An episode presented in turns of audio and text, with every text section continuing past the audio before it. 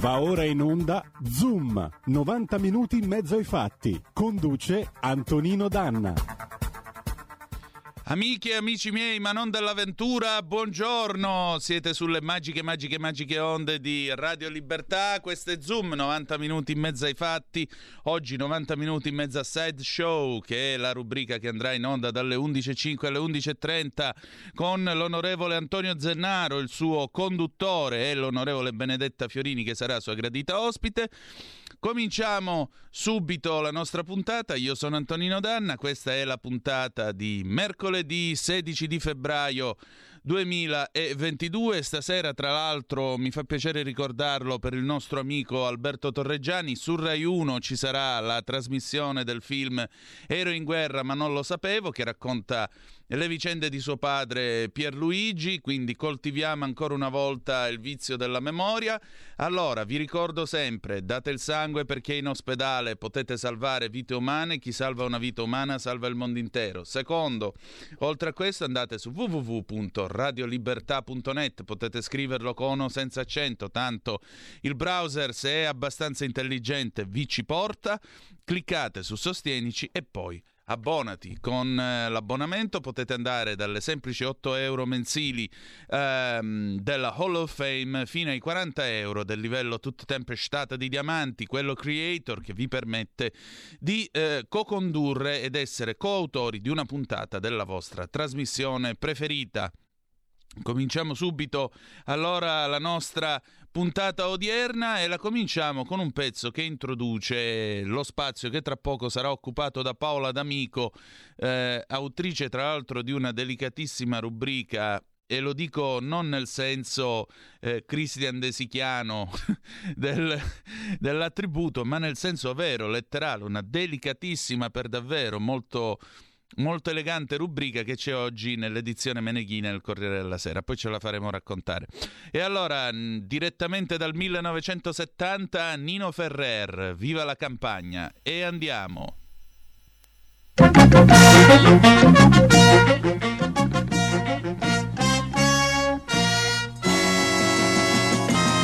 Io sto in città, sono come una formica nella folla dell'umanità che corre qua e là a gran velocità con l'orologio che va, che va, che va.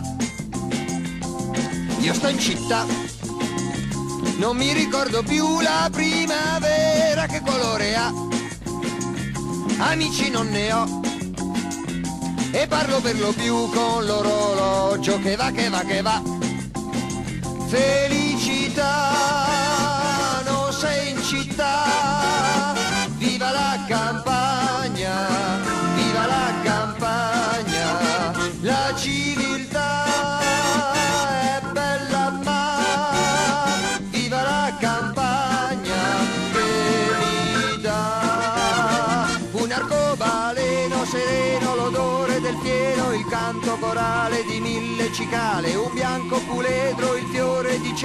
stelle più grandi nel cielo, ma io sto in città Cemento, palazzoni, cartelloni di pubblicità.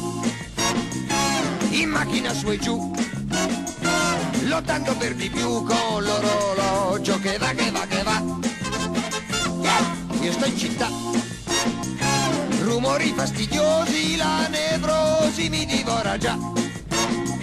La gente viene e va, ma non sorride più, c'ha l'orologio che va, che va, che va. Felicità, non sei in città, viva la campagna, viva la campagna, la civiltà è bella ma viva la campagna che mi dà. L'amica degli animali con Paola D'Amico. E rieccoci, siete di nuovo sulle magiche, magiche, magiche onde di Radio Libertà. Questo è sempre Zoom, 90 minuti in mezzo ai fatti. Antonino Danna al microfono con voi. E oggi abbiamo, come ogni mercoledì, sua soavità, la nostra Paola D'Amico. Paola, buongiorno, intanto ben trovata, complimenti per quella delicatissima, ripeto, non nel senso di Christian De Sica, rubrica che c'è stamattina sul Corriere della Sera, questi bellissimi ricordi di una Milano in bianco e nero anni 40 che mi, mi, ha dato, mi, ha dato, una bella carezza all'anima, devo dire la verità. Se potete andate a vedere l'edizione meneghina del Corriere della Sera di oggi. Poi sapete che Paola scrive su Buone Notizie che è l'inserto del Corriere della Sera. Buongiorno. Buongiorno a tutti e a tutti. Ciao Antonino, grazie veramente per i tuoi complimenti. Io sono affezionata a questa rubrica che era iniziata dieci anni fa perché i lettori della carta, lo sappiamo, sono le persone diciamo, che hanno qualche anno in più, non tanto i giovani che l'hanno abbandonato, ma sono capaci di tirar fuori dei ricordi incredibili, dei cassetti, e veramente affascinante. Come spesso si ritrovano tra di loro, perché a volte qualcuno scrive e dice ho visto la fotografia quello del mio compagno di scuola e allora ci scambiamo le mail. È una, è una grande famiglia. I milanesi in questo sono veramente particolari, unici. Sì, è vero. Eh, il nostro ascoltatore la settimana scorsa ehm, ci ha una nostra ascoltatrice, sì. una vostra ascoltatrice ci ha sol, diciamo, sollecitato per andare a guardare cosa sta accadendo eh, su, vicino a Malpensa, nella Brughiera. E, e infatti... ha fatto bene a farlo perché è un tema di cui purtroppo appunto i giornali non parlano molto, quindi oggi io ve ne parlerò più sotto il punto di vista della cronaca, perché voi fate anche cronaca molto bene come radio, e più che sto profilo dei tanti animali che ci abitano, perché eh, solleticata appunto da questo spunto, da questo invito di questa ascoltatrice, ho sentito, ho cercato la Silvia Sini, che adesso è in ascolto, gli ho detto che facciamo questa puntata e è l'Associazione Amici del Parco del Ticino, a cui ho detto che avremmo parlato di loro in, in radio. La Silvia Sini è un ricercatore, docente di botanica ambientale applicata all'Università di Pavia, non è una zoologa, non è etologa, ma una ricerca studia le piante e quindi di conseguenza conosce molto bene gli animali. E lei già da un anno, su richiesta della, del, delle associazioni del, del Parco del Ticino, è andata a mettere il naso nella brughiera, forse più di un anno, che adesso è responsabile anche di un progetto europeo, perché ehm, praticamente tra il Parco del Ticino e il grande scalo Lab Malpensa, che è importantissimo in Italia, eh, voi sapete che nell'anno del Covid il traffico online è cresciuto in un modo esponenziale, quindi tutti eravamo fermi, chiusi nelle nostre case, però andavano nelle autostrade, viaggiavano i trasporti di animali vivi, senza, come se non fosse caduto nulla, inquinando peraltro, e eh, gli aeroplani aumentavano il trasporto di oggetti, di cose. E che è successo? Che è emerso il problema dell'area cargo di Malpensa, che va molto bene, ha un grande traffico, funziona da lavoro, però deve ampliarsi. Quindi hanno pensato bene, facciamo un progetto per andare nella brughiera. La brughiera è una cosa anomala diciamo, nel nostro paese, noi abbiamo pochissime brughiere, ci sono intanto questi territori dove non crescono gli alberi perché il terreno, mi spiegavano, è troppo ghiaioso, oppure per troppo tempo è stato tra virgolette maltrattato, come è accaduto in questo caso.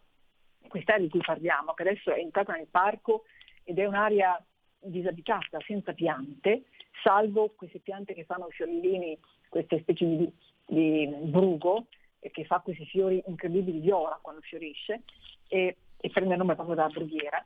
E sono, sono, zone dove c'erano prima eh, le esercitazioni militari, eh, sono stati un aeroporto militare. Esatto. Eh, diciamo, ci hanno fatto un po' di tutto, per cui lì di fatto il terreno mh, mm, si è impoverito perché se non cresce, non crescono alberi, se non arrivano gli animali e se non c'è concime, naturalmente un terreno muore, si impoverisce.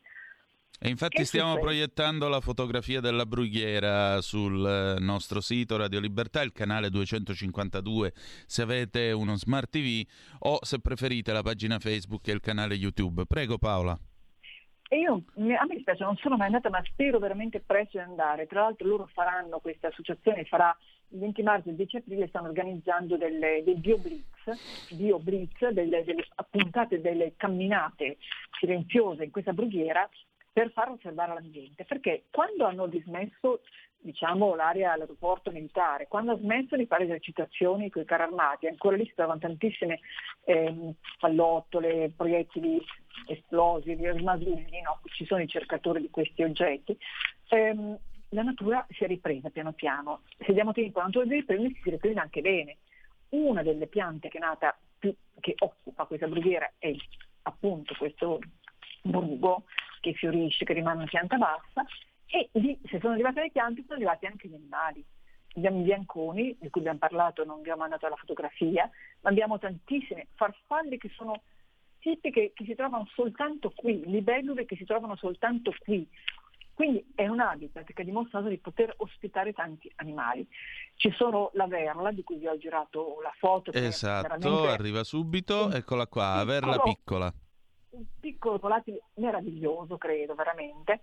C'è il succiacapre che invece è quello che si mimetizza molto bene. Eccolo ed è anche una specie, una specie particolare. Succiacapre si dice perché eh, dicevano antichi che succhiava il latte delle capre, non è vero, lui mangia gli insetti, un insettivoro, quindi siccome dicevano a me le capre c'erano molti insetti, lui si vedeva ronzare attorno, in realtà è un aiuto diciamo, per, per, le, per queste mamme eh, che allattavano. E poi c'è la ninfa delle brughiere, questa bellissima farfalla molto particolare, e anche l'invernina delle brughiere, di cui non ho girato la forta, che però anche lei è una rarissima libellula. E allora, Ed ecco la farfalla. Questi ambienti eh, vengono chiamate lande, sec, lande, lande, secche che si alternano a praterie magre da fieno, eh, ai lati ci sono poi del, delle farne, del rovere, dei querceti. Ecco, questo è un luogo pazzesco che eh, offre tra l'altro un'occasione per monitorare gli effetti dei cambiamenti climatici, oltre ad avere appunto piante rare, perché lei eh, ha spiegato anche quante piante rare ci sono, oggi a noi parliamo dei animali, interessa un po' meno. Guardate anche veramente il, questo animaletto che si mimetizza e sembra assolutamente identico praticamente alla pianta dove si posa. No? Certo. È un certo. uccellino delizioso, eh, poco più grande di un merlo, ha una grande testa piatta, molto corta, un becco molto largo, tutto pieno di peli, una piccola peluria, zampine corte e si mimetizza benissimo sul terreno e sugli alberi. E addirittura mi raccontavano che il suo canto eh, ricorda quello di un motorino in lontananza. Quindi provi a sentire un motorino che, che è lontano, no? che è in arrivo, lui canta al crepuscolo anche di notte e appunto il nome poverino eh, non è un succiacapri, il nome dice soltanto eh, che appunto ha questa abitudine. E vi ho girato anche la foto della moretta tabaccata. Sì, questo, eccola qua. Io, questo è un animale che non avevo ancora visto. Sembra un'anatra. Non, non, è un'anatra, ma vedete che non è l'unica, c'è anche il tarabusino. Eh, una, la moretta tabaccata è una ranatra selvatica molto rara, una delle più rare in Italia. Infatti i, i nostri laghetti in una lista. C'è lì però, c'è il falco pecchiaiolo, c'è il cavaliere d'Italia, c'è il calandro e ci sono altre 48 specie migratrici che non nidificano ma svernano qui, quindi arrivano e poi partono. Ecco perché in effetti scoprendo eh, anche la verla, la verla è anche soprannominato il falchetto delle campagne perché è grande come un passero, quindi piccolissimo, ma è un predatore micidiale ha questa testa grigia bella anche da disegnare, uno che sapesse dipingere può disegnare disegni meravigliosi che ripresentano la natura. E ha questa peluria un po' rossiccia, la coda bianca e nera, un'eleganza veramente incredibile e, ed è veramente una grande cacciatrice, mangia carnivora, quindi insetti di ogni genere, compresi gli scarafaggi che noi tanto poco amiamo, quindi dovremmo ringraziarla, però è capace anche di mangiare uccelli, grandi, lucertole, quindi è molto più diciamo, come predatore a un livello superiore rispetto ai passerotti.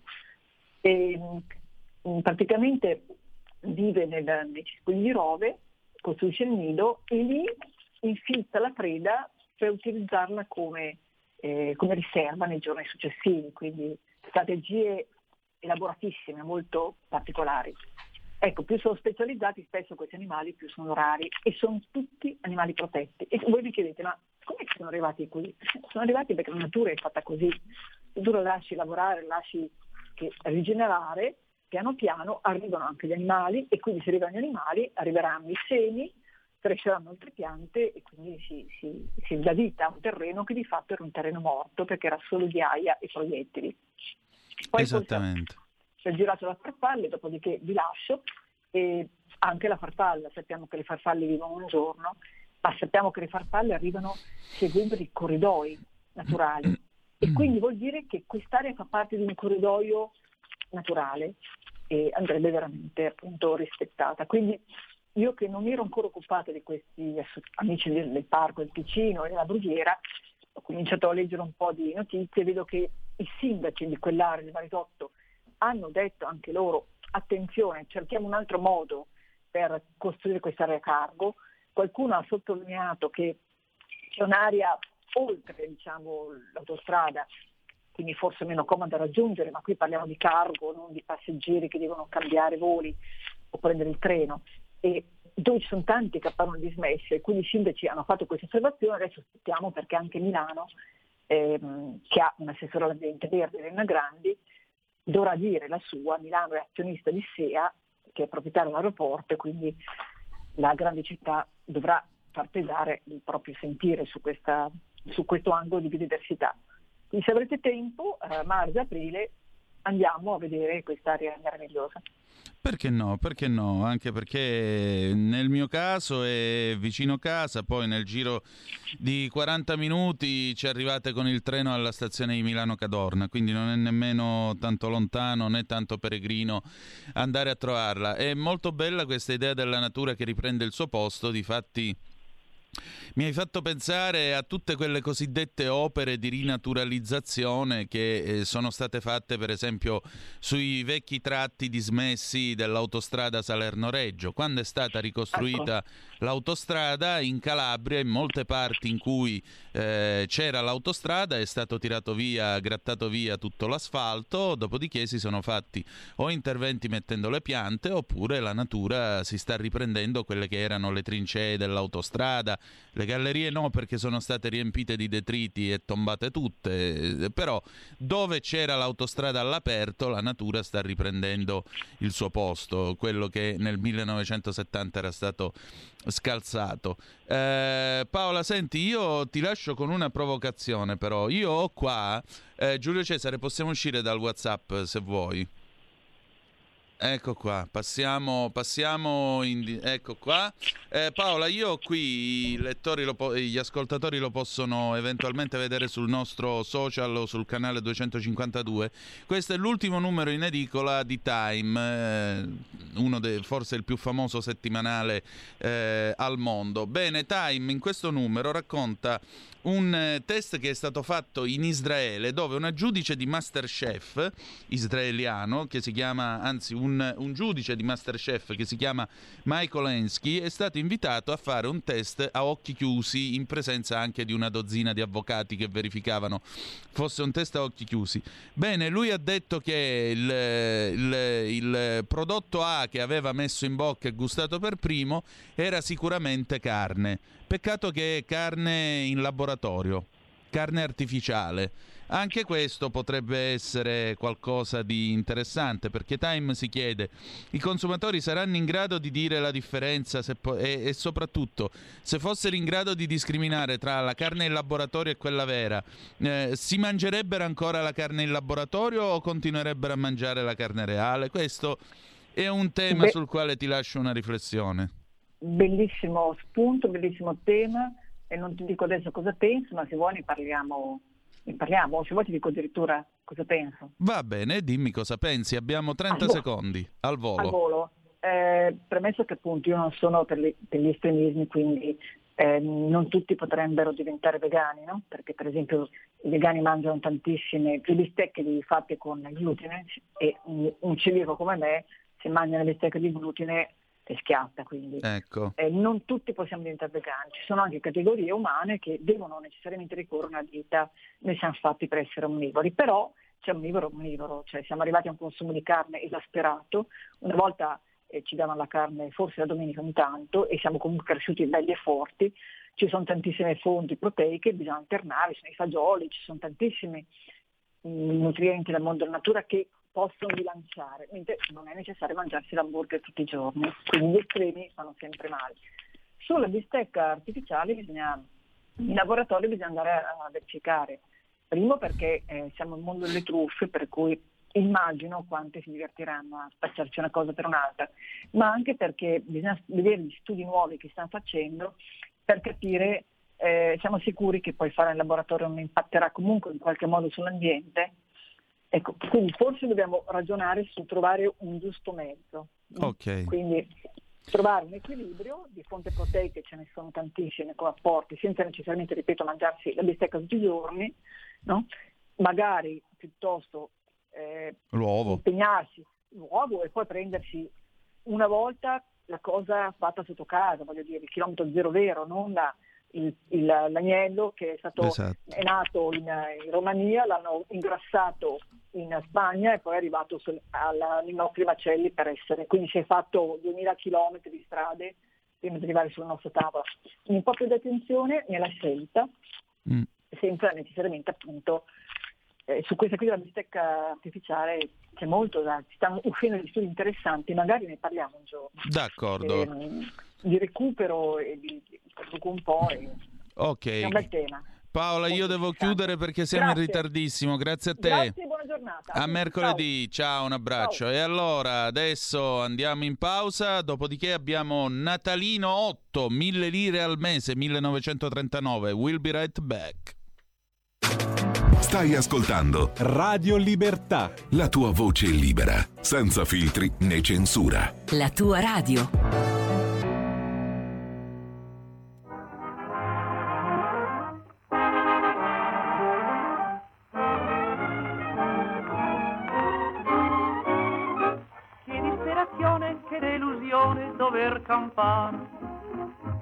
Sempre in disdetta, sempre in bolletta. Ma se un posticino domani, cara, io troverò, di gemme d'oro ti coprirò. Se potessi avere mille lire al mese, senza esagerare sarei certo di trovare tutta la felicità un modesto impiego, io non ho pretese, voglio lavorare per poter al fin trovare tutta la tranquillità, una casettina in periferia, una mogliettina, giovane e carina tale quale come te, se potessi avere mille lire al mese, farei tante spese, comprerei fra tante cose le più belle che vuoi tu. Ho sognato ancora stanotte amore l'eredità d'un zio lontano, americano. Ma se questo sogno non si avverasse, come farò? Il ritornello ricanterò. Se potessi avere mille lire al mese. Va ora in onda Showdown. Le nuove sfide. Da Natalino 8 a Eye of the Tiger, siete sempre sulle magiche, magiche, magiche onde di Radio Libertà. Questo è Zoom 90 minuti in mezzo ai fatti. Antonino Danna al microfono, che però cede molto volentieri la linea a questa nuova bella rubrica che anima la nostra radio, le nostre trasmissioni. L'abbiamo introdotta, l'onorevole Antonio Zennaro ci scuserà, l'abbiamo introdotta con un po' buongiorno onorevole, ben trovato. Tra l'altro, voglio salutare anche eh, l'onorevole Benedetta Fiorini. Auguro a entrambi una buona trasmissione. Saranno loro adesso a, a condurre questo segmento fino alle 11.30. Io ho introdotto la vostra conversazione con un pezzo di Natalino 8, 1000 lire al mese, perché comincia dicendo che come brutto vivere sempre in disdetta, sempre in bolletta. E mi pare che di bollette tra poco eh, comincerete a discutere, anche perché vorrei ricordare a chi ci ascolta che 1000 lire del 1939 rivalutate oggi sono 890 euro e 43 centesimi. Quindi se potessi avere 1000 lire al mese facciamo anche 1500-2000 che forse è meglio. Buona trasmissione, vi lascio in compagnia quindi dell'onorevole Antonio Zenna- Zennaro per il suo showdown con la sua gradita ospite, l'onorevole Benedetta Fiorini. A più tardi. Antonino, grazie. Un saluto a tutti gli ascoltatori. È sempre un piacere essere ospiti e essere presenti su Radio Libertà. Questo nome ci piace tantissimo, è un nome che magari non piace a Roberto Speranza, ma a noi ci piace. Quindi ringrazio l'ospite di questa settimana, la collega, l'onorevole Benedetta Fiorini, segretario della Commissione Attività Produttive, responsabile del Dipartimento Attività Produttive della Lega in Emilia Romagna. Ebbene, una collega molto attiva sui temi che sono oggi temi eh, sentiti da tutti, i temi che la Lega aveva posto mesi fa e tutti prendevano in giro Matteo Salvini. Ah, ti occupi delle bollette, eh, no, lo Jussoli, la priorità, c'era lo ZAN a luglio, quando si iniziò a parlare di bollette, e tutti i media parlavano dello ZAN, è lo ZAN, lo ZAN, la priorità è lo ZAN, Letta, eh, prima lo ZAN.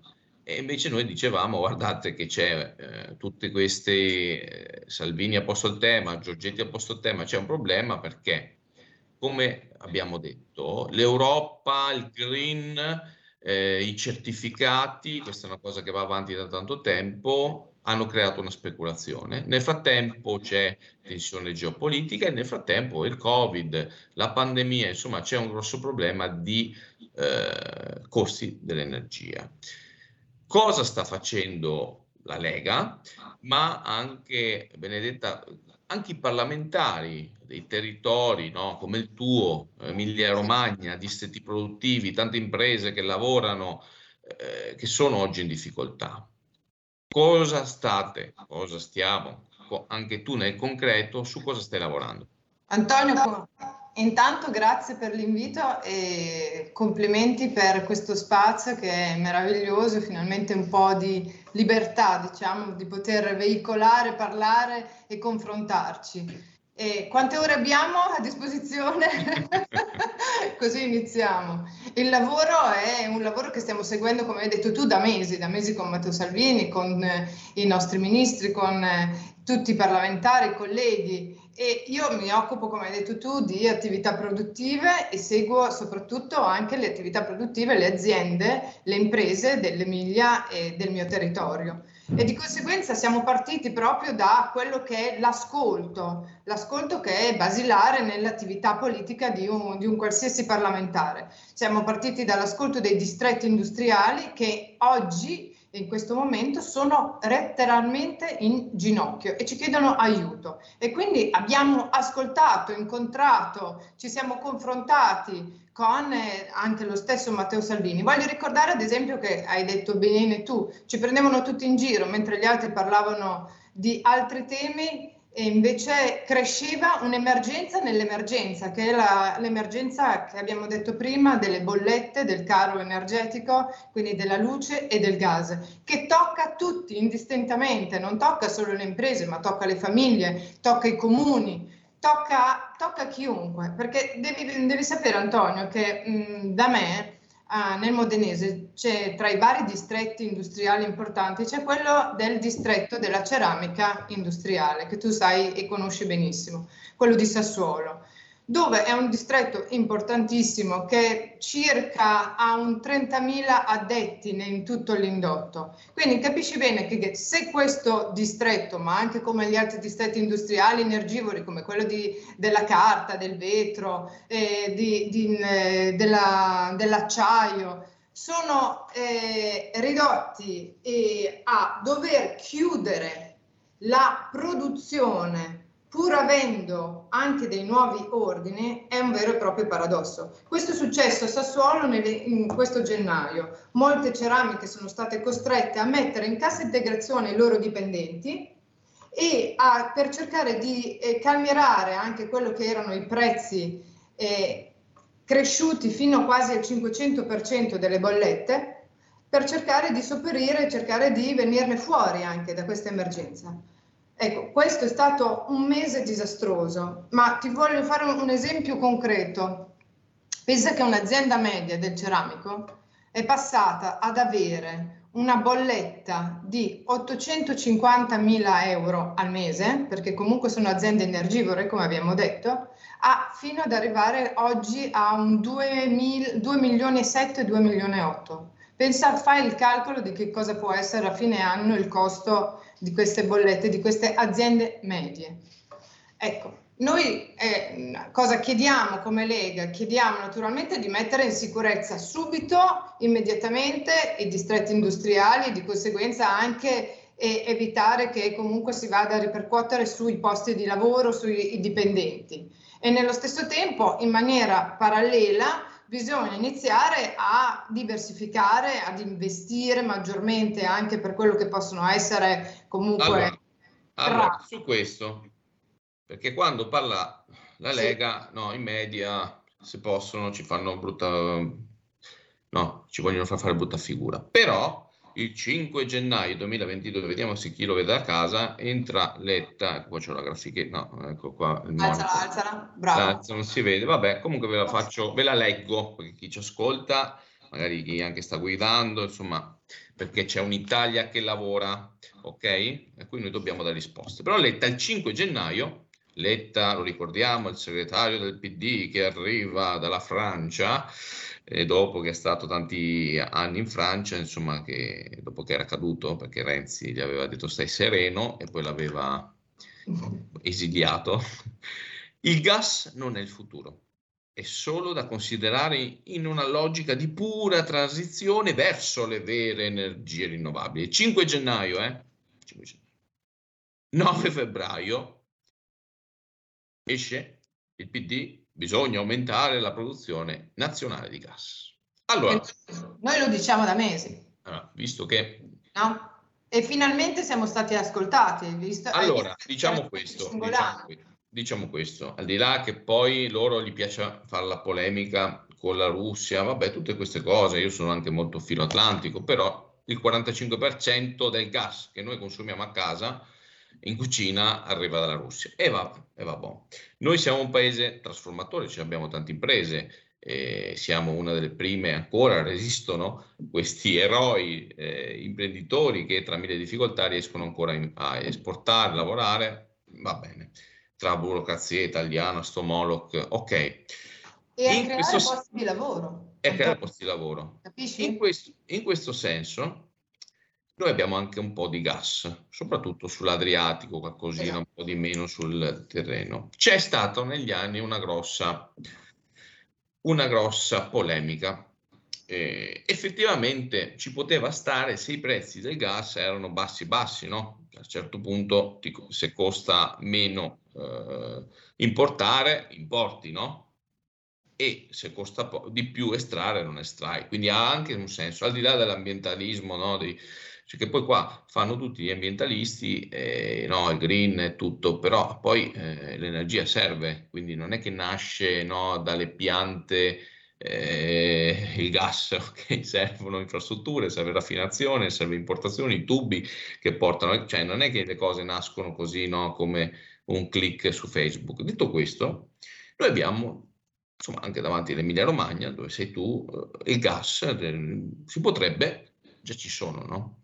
Estrarre. Estrarre, piuttosto che, e poi la, è il stesso bacino si dice, poi io non sono un esperto. Ah, guarda Antonio, noi dobbiamo la, iniziare la Grecia, alla... la Grecia ci, magari ci frega il gas e noi rimaniamo, no, come si dice, cornuti e mazziati. Cosa ne, cioè, tu che sei anche insomma, di una regione dove c'ha, insomma... Ma, intanto noi dobbiamo essere concreti, pragmatici e capire anche quali sono le esigenze e le emergenze è, è, logico che noi siamo vittima di anni e anni di politiche, di politiche del no, politiche del no, come sai benissimo, il no della TAB, il no della TAP, e quindi oggi noi non capisco, è come hai fatto tu un esempio l'altro giorno eh, molto chiaro, mettere due cannucce nel Mediterraneo e solo però uno dall'altra parte succhia e noi no. Capisci che cioè, è proprio stupido. Noi dobbiamo iniziare a diminuire la dipendenza energetica dagli altri paesi, renderci più autonomi, quindi investire, iniziare a parlare anche in maniera seria e concreta di nucleare pulito. Però, come hai detto tu, partiamo anche da una maggiore estrazione del gas nel sotto il territorio italiano. Ce l'abbiamo, non vedo perché non dobbiamo estrarlo. Allora, altro tema, perché non c'è solo uh, questo problema delle delle bollette. No, questo però è... Materie prime, no, collegato, cioè perché sempre per chi fa eh, le attività nei distretti produttivi, perché ricordo che anche il lavoro non è che nasce perché sì, magari c'è una quota di dipendenti pubblici che lo Stato può creare, ma poi sono le imprese che creano il lavoro. Eh, materie prime, problema anche, eh, ehm, sì, adesso c'è il problema anche 110 che dicono che è aumentato, però c'è un problema anche sul benzina, eh, materie prime, costi vivi, eh, abbiamo visto anche il costo del mais. Come possiamo, come stiamo, come sta lavorando anche la Lega sui territori per venire un po' incontro a questo tema delle materie prime? Secondo te, come possiamo aiutare le imprese col credito d'imposta? Con, su cosa, quali sono le proposte su cui stiamo lavorando? State lavorando? Beh, allora, intanto sono tante, perché comunque, ad esempio, il fatto stesso che tu abbia detto sono le, l'aumento delle materie prime sia nel settore, ad esempio, dell'edilizia, ma anche nel settore agroalimentare. Quindi capisci bene che sono, è un, un aumento delle materie prime a 360 gradi, che naturalmente sta toccando tutti i settori. Riguardo le materie prime del settore agroalimentare abbiamo incontrato e stiamo naturalmente sempre parlando sia con Coldiretti che con Federalimentari. Con Ma entrambi. i parlamentari non stanno solo a Roma nel divano a, schiacciare il bottone? No. Spieghiamo un po', spieghiamo un po' no, il lavoro anzi, che stai facendo tu come anzi. commissario di attività produttive. No, perché noi lavoriamo quando tu, in, come tutte le professioni, ci sono le persone che si impegnano in serie e quelle che si impegnano meno.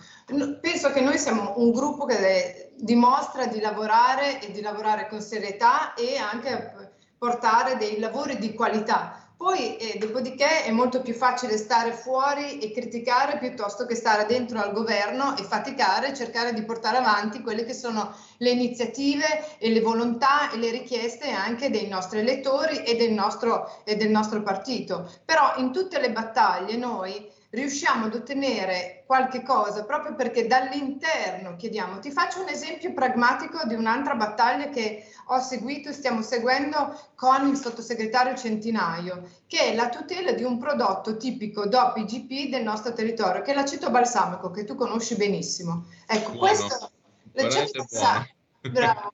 L'aceto balsamico è una nostra eccellenza italiana, è un prodotto proprio tipico del nostro territorio che rappresenta della tradizione del lavoro e anche un'impresa, quindi un indotto anche importante per alcune imprese, per alcuni territori che è Reggio e Modena. Abbiamo subito negli scorsi mesi, in questi mesi, un attacco violentissimo da parte della Slovenia che cerca di eh, entrare. Il famoso con... aceto sloveno, no? Famoso in tutto il mondo. Eh, lo, hanno introdotto una normativa che praticamente volevano eh, chiamare qualsiasi miscela di aceto di vino aceto balsamico, quindi un attacco diretto al nostro prodotto e al nostro prodotto italiano. Noi abbiamo considerato come una sorta di cavallo di Troia per cercare di entrare poi dentro e cercare poi di portarci via quello che è la nostra le nostre eccellenze più, uh, più, importanti, che sono i nostri prodotti proprio del territorio del DOP IGP. Quindi immediatamente con eh, il senatore Centinaio, che è oggi sottosegretario al, ehm, al, Ministero dell'Agricoltura, siamo intervenuti, abbiamo fatto un incontro con il consorzio, con tutti i soci del consorzio, abbiamo ascoltato e, e abbiamo chiesto e richiesto immediatamente, siamo intervenuti a livello governativo per cercare di bloccare questo attacco. Capisci che queste cose le puoi fare solo stando dall'interno. Ovviamente, non è compa- ovviamente non è comparso tranne qualche trafiletto ma anche media, perché i media, diciamoci la verità, i media, soprattutto quelli no, dei salotti, quelli no, diciamo che quando la Lega fa una cosa positiva non compare. Diciamoci la verità. Eh, questo purtroppo lo sai, ma, ma chi ci ascolta sa che deve andare oltre quello che Ecco è. perché lo ricordiamo, bisogna ascoltare, fate conoscere anche i vostri sì, amici, Radio Libertà canale 252 del digitale terrestre, sito web, Facebook, è fondamentale questo spazio di libertà. Allora, Benedetta, ti hai detto una cosa battaglia che abbiamo fatto. Ecco, sì, sempre un'altra legata, battaglia. Sempre legata a imprese, prodotti ed export, le fiere. Ok? Tu sai benissimo che le fiere italiane ed internazionali sono state uno dei, dei settori più colpiti nel, nel, momento della pandemia del lockdown totale, perché non hanno per tanto tempo, per più di un anno, un anno e mezzo, non hanno potuto organizzare e fare le, le fiere che, che sono importantissime per le regioni, per i territori, per le città, ma soprattutto per le imprese, sono un settore strategico per tutto l'export e per tutto il nostro Made in Italy. Cosa abbiamo fatto? Anche lì noi parlamentari non siamo stati seduti sulla nostra seggiolina a schiacciare, come dicono alcuni, solo dei bottoncini, ma siamo andati dalle associazioni più importanti di categoria, che sono fondamentalmente due, sono AEFI e CFI, le abbiamo incontrate, le abbiamo ascoltate, le abbiamo portate direttamente dal ministro Garavaglia. Garavaglia è stato pronto, attento, ha capito immediatamente l'emergenza ed è intervenuto per aiutare il settore. Oggi è un settore che per, per, fortuna e fortunatamente siamo riusciti a mettere in sicurezza, però naturalmente ci sono le problematiche, sono tante e stiamo lavorando quotidianamente con la, mm, ordini del giorno, emendamenti per cercare di aiutare un settore che comunque veicola e porta in giro i nostri prodotti. Se rischiavamo, rischiavamo alcuni mesi abbiamo rischiato di eh, farle fallire di, e quindi siamo dovuti intervenire, scusate, siamo dovuti intervenire immediatamente perché capite bene che una volta che salta una fiera si rischia Beh. naturalmente dietro un indotto importante. Beh, Pensa come cambiano le fiere quando arrivano all'interno di una città, dall'indotto per l'oreca, delle, dei ristoranti, del, degli hotel, eh, le aziende, tutto. Benedetta, noi siamo l'Italia e siamo l'Italia del Made in Italy, non ce lo dobbiamo mai dimenticare esatto. e quindi significa identità, lavoro e anche futuro, perché poi se non lavoriamo è duro costruire un futuro. Allora, parliamo un po' di proposte di legge, perché ci avviamo verso la conclusione di questo spazio libero eh, anche se, ripeto, a speranza e un po' alla sinistra questi spazi liberi danno fastidio, non so perché vorrebbero un po' no, restringere. Un po' tutto, dal fisco all'economia, insomma, tutto. L'unica cosa che loro amano di libertà sono i confini. Solo su questo lo so. Comunque, scherzi a parte. Allora, proposte di legge, perché si fa anche in Parlamento un'attività legislativa mi hai parlato di un bellissimo progetto eh, per... raccontalo.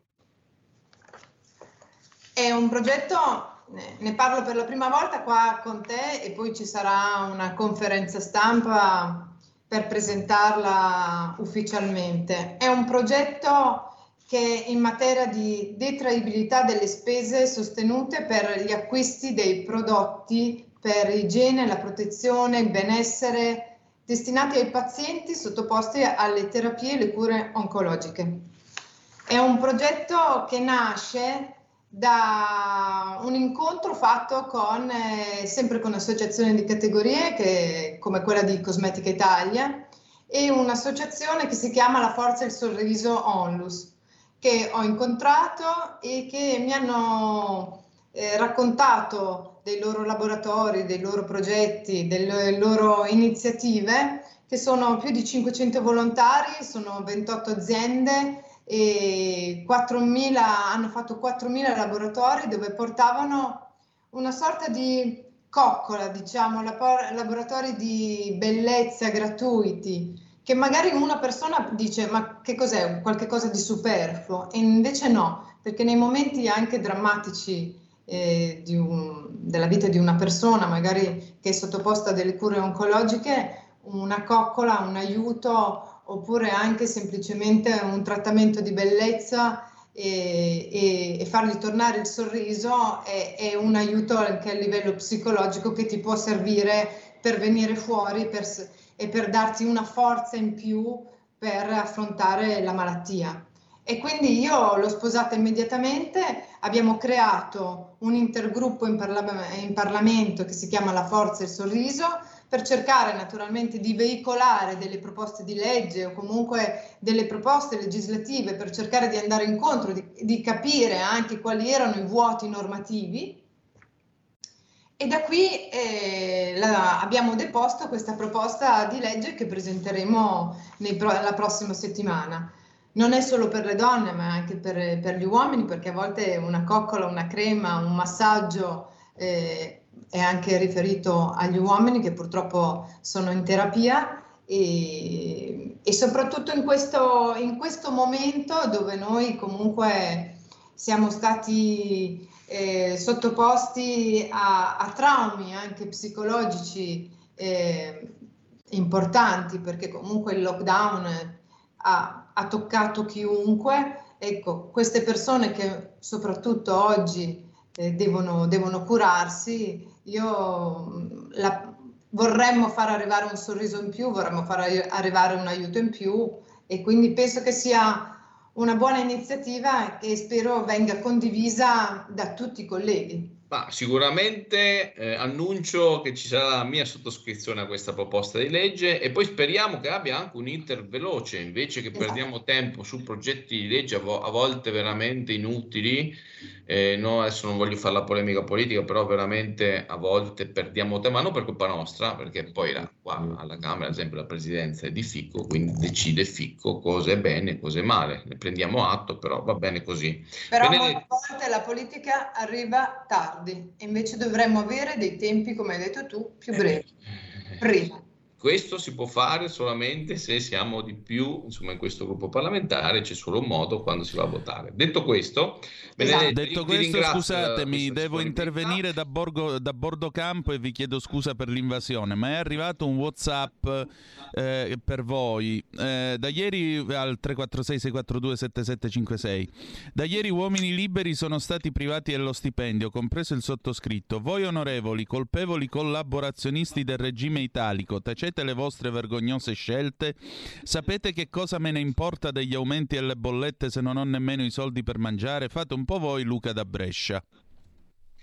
Allora, eh, questo è un tema eh, fondamentale, quello della libertà. Noi abbiamo chiesto attraverso il nostro leader Matteo Salvini, quindi lo, lo ribadiamo perché poi alla fine se un, c'è un minimo di polemica ti fanno 50 paginate se poi si fa una proposta non la presentano.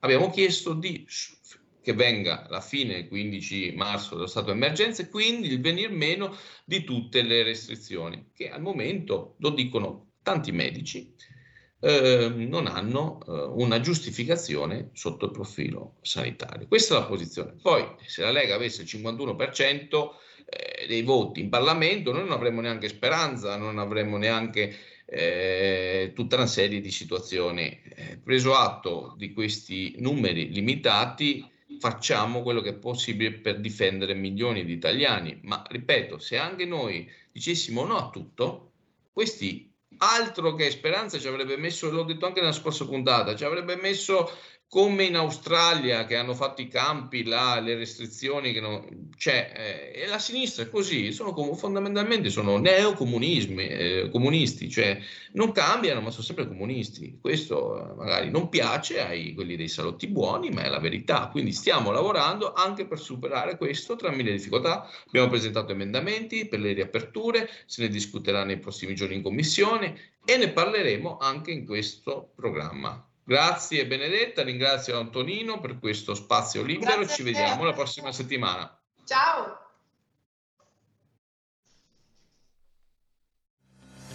Avete ascoltato Showdown, le nuove sfide.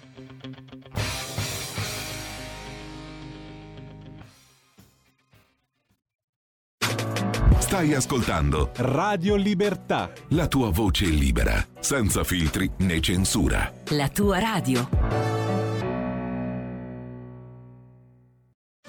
Un nuovo modo per sostenere la tua radio. Visita radiolibertà.net. Ti basta un clic e potrai versare il tuo contributo volontario direttamente online. Potrai donare con ogni tipo di carta di credito, anche prepagata. Ti aspettiamo online su radiolibertà.net. Sostieni la tua radio con il tuo contributo volontario. Radio Libertà. La tua radio. Diamo voce alla nostra gente. Stai ascoltando Radio Libertà, la tua voce libera, senza filtri né censure, la tua radio. E rieccoci, siete di nuovo sulle magiche, magiche, magiche onde di Radio Libertà. Questo è sempre Zoom, 90 minuti e mezzo ai fatti. Antonino Danna al microfono con voi. Io voglio ringraziare l'onorevole Zennaro e l'onorevole Fiorini che hanno mh, condotto questo segmento di Zoom con la loro, eh, con la rubrica appunto curata dall'onorevole eh, Zennaro, Showdown. E eh, io voglio mh, passare adesso a presentarvi l'ospite del nostro faccia a faccia che voi conoscete molto bene ed è Suad Sbai. Suad Sbai che eh, all'interno della Lega è responsabile appunto per l'immigrazione e l'integrazione. Bene, Suad ha scritto un libro, Giulio Cesare se voi lo possiamo mostrare anche dalla zappa, Uh, ha scritto un libro che io mostro per tutti voi che state seguendo attraverso Facebook, il canale YouTube e poi naturalmente il 252 se avete la Smart TV. Ecco, questo libro si intitola Rashida ed è dedicato a Rashida Radi. Rashida, un'apostata in Italia. Ecco qua, Armando Curcio, editore.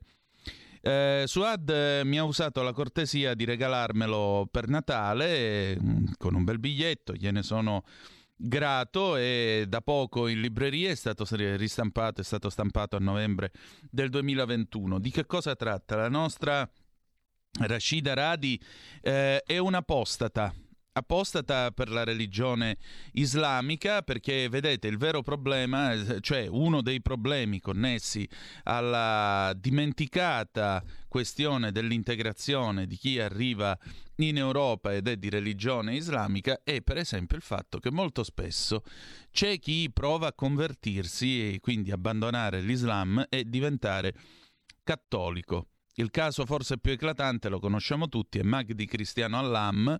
Uh, Magdi Allam, io ricordo qualche tempo dopo la sua conversione andai a trovare un amico, Luigi Accattoli, che è, che è il decano dei vaticanisti italiani, e sono andato nella redazione del Corriere della Sera a Roma. La redazione romana del Corriere della Sera è al lato a Palazzo Venezia, al lato al balcone da cui si affacciava il fondatore dell'impero. E in questo bel palazzo napoleonico la prima cosa che ho notato appena sono entrato è stato che era pieno di porte blindate e controlli di sicurezza, proprio perché questa conversione aveva esposto all'AM a attentati, ritorsioni e quant'altro. Beh, Rashida, Rashida Radi nel 2011 a Brescello, al paese di Don Camillo e Peppone, raccontati da eh, Giovannino Guareschi, in tutta la saga di Mondo Piccolo, Beh, eh, ahimè, è morta uccisa a martellate sul volto ad opera del marito.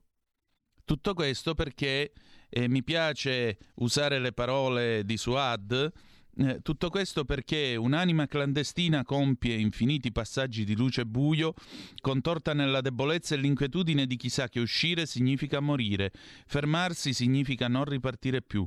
Parlare di anime clandestine è uno di quei percorsi che necessariamente portano con sé il rischio di rimanere in trappola, stritolati dal dolore di quegli stessi eventi e quelle stesse lacrime, quella solitudine che solo i grandi spiriti sanno sperimentare e affrontare a viso aperto. Suad, buongiorno, benvenuto a Zoom. Buongiorno, buongiorno, buongiorno a tutti.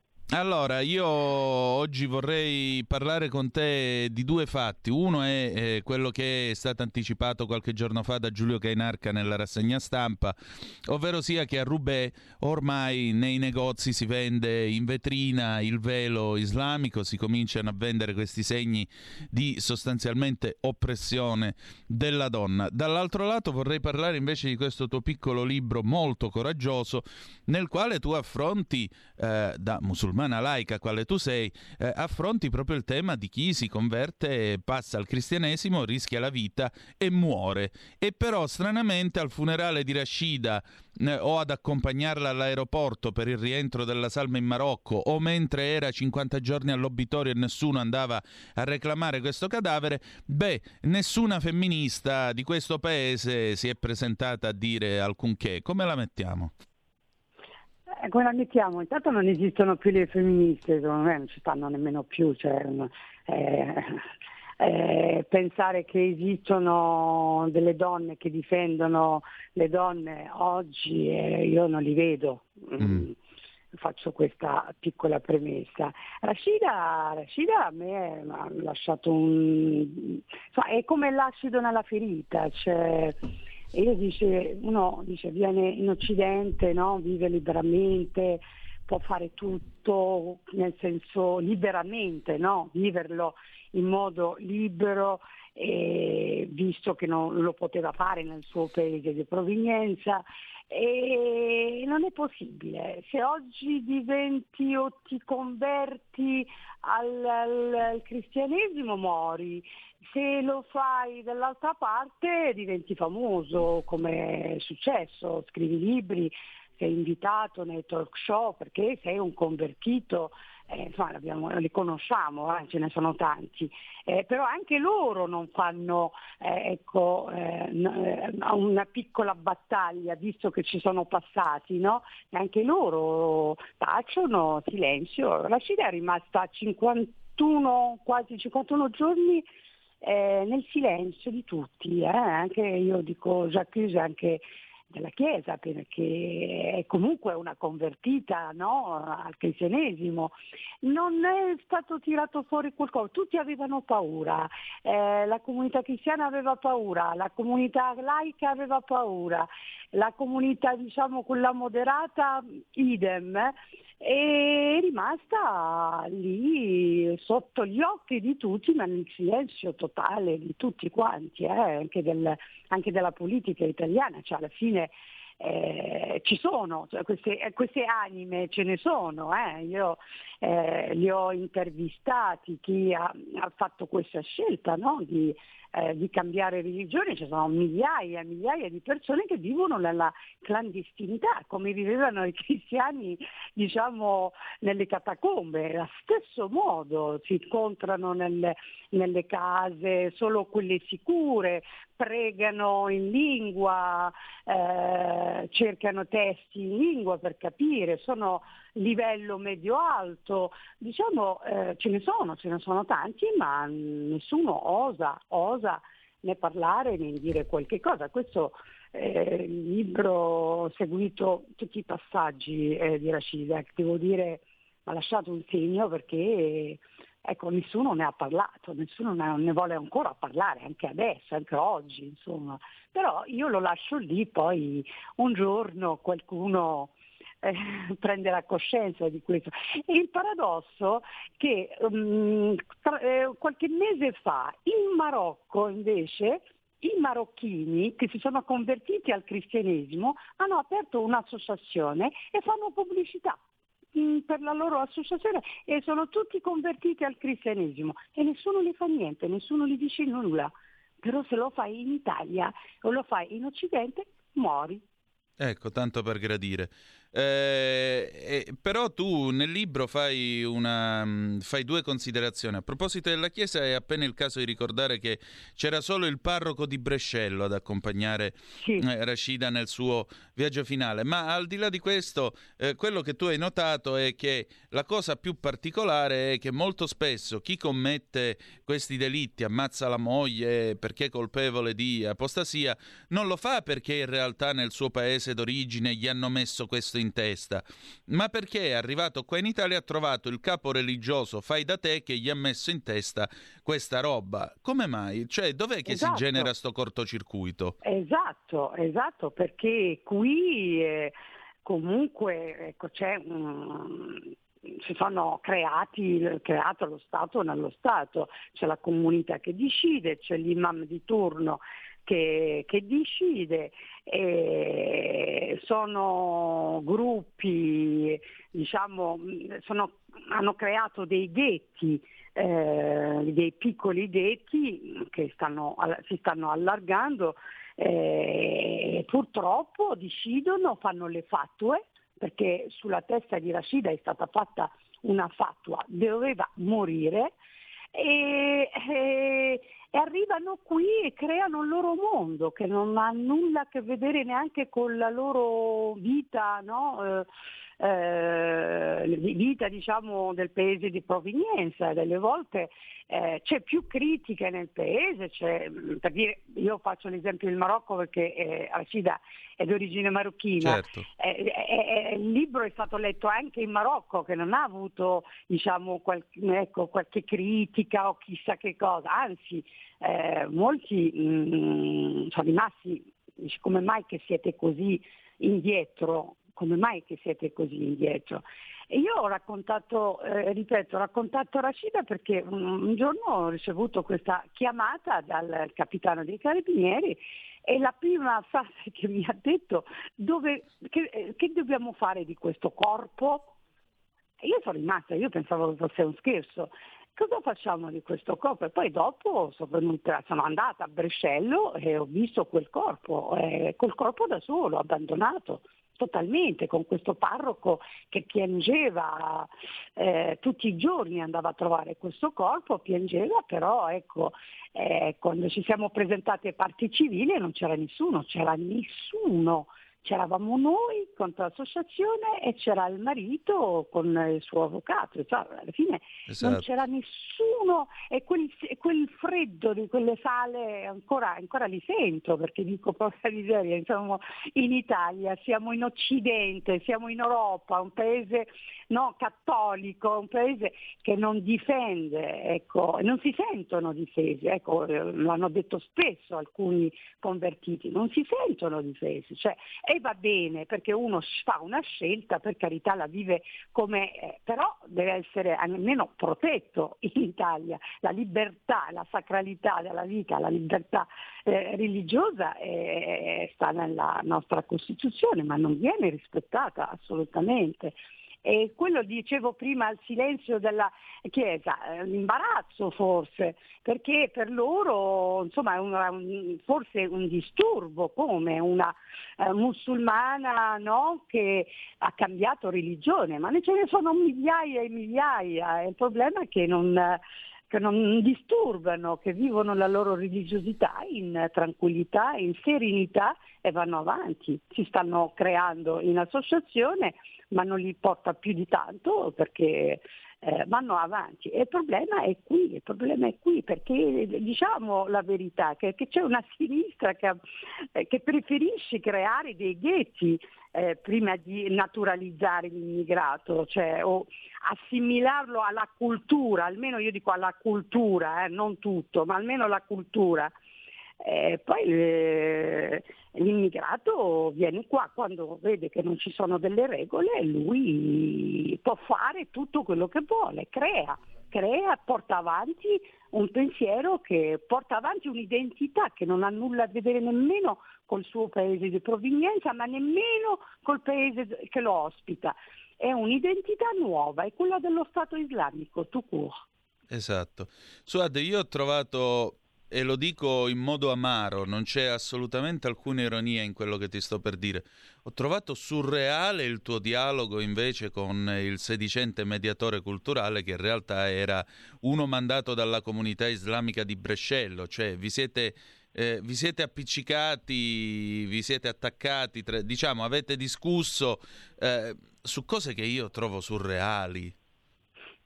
O mi sbaglio? Ma io eh, pensavano di farmi paura, cioè mandarmi un, l'uomo, no? Eh, l'uomo che era accompagnato da altri uomini, no? Eh, è quella di far paura, nel senso eh, lascia perdere, deve marcire in quell'obitorio perché capito, non deve avere eh, una degna sepoltura, cioè, eh, puoi immaginare la mia risposta, e puoi immaginare, eh, insomma, mm, cioè, cioè, sono scappati, cioè proprio la mia risposta è quella, eh, insomma, non lo posso nemmeno, non lo posso nemmeno, mandati a quel paese. cioè, Ecco, diciamo bene, che li hai cioè. messi a posto, Ma mettiamola messi così. eh, proprio bene, cioè proprio molto, molto, e, e non solo, e li ho denunciati pure. Hai fatto bene. Hai fatto bene. Eh, senti, Suad, come si fa a uscire da questo impasse? Soprattutto come si fa a evitare che eh, queste vergogne si ripetano? Perché mentre in questo paese si discute, i nostri sedicenti intellettuali discutono dell'uso della Shoah, per, eh, cioè della E capovolta, eh, per garantire l'integrazione, si parla di quote rosa, femminili, quella. Ecco, c'è qualcuno invece che si è pigliata le martellate in faccia, tra l'altro eh, per favore, Giulio Cesare, possiamo mostrare? Ecco, questa era Rashida, questa bellissima ragazza, 35 anni, sorridente, buona d'animo, che non faceva niente di male e si era integrata, tra l'altro, nella sua comunità dove viveva, aveva due figlie e si è beccata le martellate in faccia. Ecco, come si fa a uscire da tutto questo, da questa spirale di idiozia, prima di tutto, oltre che di violenza? Intanto per parlare di Rashida, perché poi il personaggio Rashida sono andata a cercare no, nelle sue amicizie, nelle sue, sue parenti, le sue eh, entourage, diciamo. Mm. Rashida non dava fastidio a nessuno, Rashida andava a pulire la chiesa, Rashida eh, faceva finta di pulire la chiesa, Rashida andava per pregare ma senza disturbare nessuno, secondo me è arrivata già da, da, da, dal suo paese con l'idea, cioè, eh, Rashida mh, no, non è che andava in piazza a urlare la sua conversione o, o disturbava qualcuno perché Rashida era una donna semplicissima, di cultura medio-alta, una donna che aveva due bambini, che, che, ecco, il peggio che la comunità voleva l'adozione oh, dei bambini, cioè hanno, anche, hanno fatto anche questa richiesta, cioè proprio eh, quando alla fine non hanno nessuna ragione per avere questi, diciamo, questi bambini. Hanno, hanno, fatto anche una battaglia per avere i due bambini, ma noi non li abbiamo permesso, sono stati adottati. E, e io spero un giorno sentiranno o leggeranno quel libro della loro mamma per eh, fargli capire come è andata la cosa, che la mamma non è la mamma ha fatto una scelta, solo una scelta eh, religiosa, punto.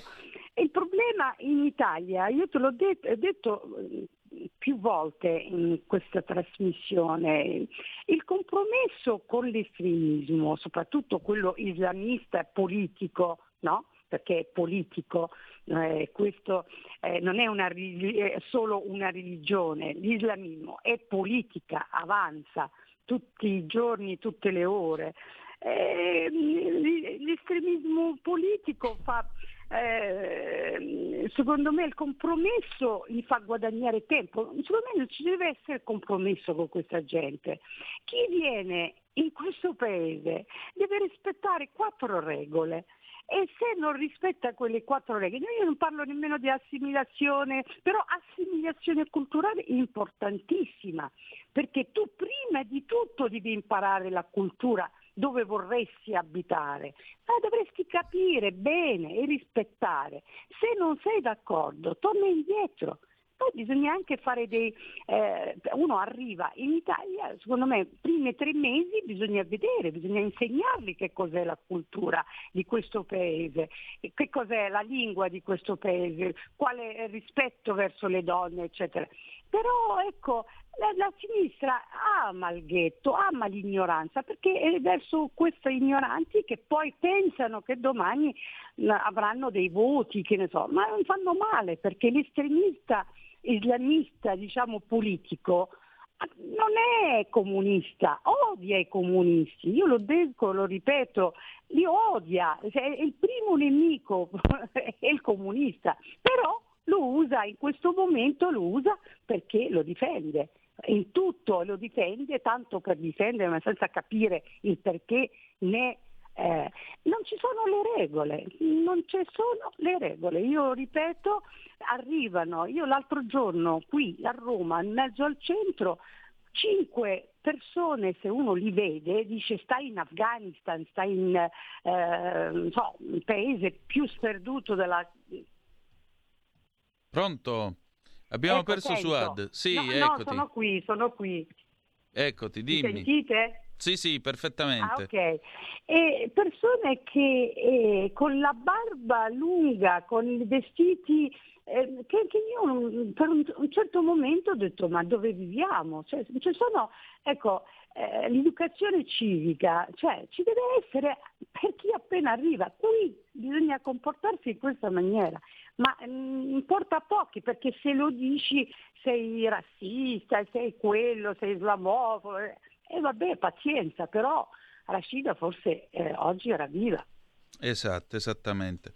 Suad, io sono in chiusura, ti voglio ringraziare per questo tuo libro coraggioso, lo voglio mostrare ancora una volta a chi ci sta seguendo attraverso i social o attraverso il eh, nostro canale televisivo, il 252, se no vi ricordo che il libro si intitola Rashida, un'apostata in Italia, Armando Curcio, editore della nostra Suad Sbai. Suad, grazie per essere Grazie, stata ancora una volta con noi. Una volta parleremo di Robè che alla fine eh, ci, eh, ci, darà tante, tante, tante sorprese perché insomma ormai le città italiane e francesi, anche quelle belga, ormai è invivibile. Esatto, molto volentieri. Grazie ancora, grazie, Suad. Grazie a voi. Buona giornata. Buongiorno.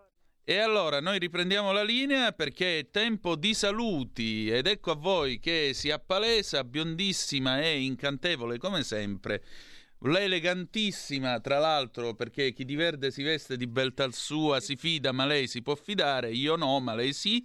Eh, Carola Rossi, che tra poco condurrà da par suo Talk. Noi è un anno e mezzo che non ci vediamo, può essere? Più o meno. Ecco, prego, accomodati. Buongiorno Antonino, ben ritrovato. Che bello. Sì, veramente, qui in studio insieme forse... Come mi trovi, meglio o peggio? Meglio, ovviamente. Anche perché, come dici tu, poi il meglio deve ancora arrivare, no? Quindi in Esatto, realtà fammi essere così un po'. I 200 euro sono sotto il So- lavandino. solito dai. posto, solito, posto, esatto, perfetto. Antonino, un appuntamento a Talk che ci farà venire l'acquolina in bocca Mm. perché insomma già l'orario aiuta. Oggi ho il piacere di avere come ospite Andrea Virgilio che è uno chef titolare tra l'altro di un ottimo ristorante nel Rodense, ma è anche scrittore perché Andrea ha scritto anche un libro, Cucina due piazze. E tiene dei corsi anche dedicati alle coppie eh, e ai giovani sposi, eh, durante i quali spiega la sua visione della felicità.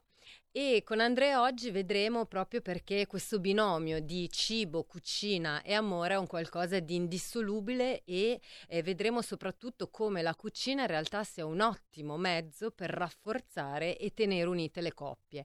Come? Beh, lo vedremo in maniera molto pratica e concreta con Andrea oggi perché ci darà proprio le sue ricette. Poi magari eh, gli ruberemo anche qualche ricetta culinaria che male non fa, considerata anche l'ora. Quindi un appuntamento da non perdere, ci, ci vediamo tra pochissimo. E allora, grazie all'incantevole Carola Rossi che ho il piacere di ritrovare, anche perché cucinare per qualcuno è un atto d'amore. Eh, perché tra i vari ti amo che si dicono c'è anche quello vorrei poter cucinare per te quando torni a casa la sera e farti una carezza.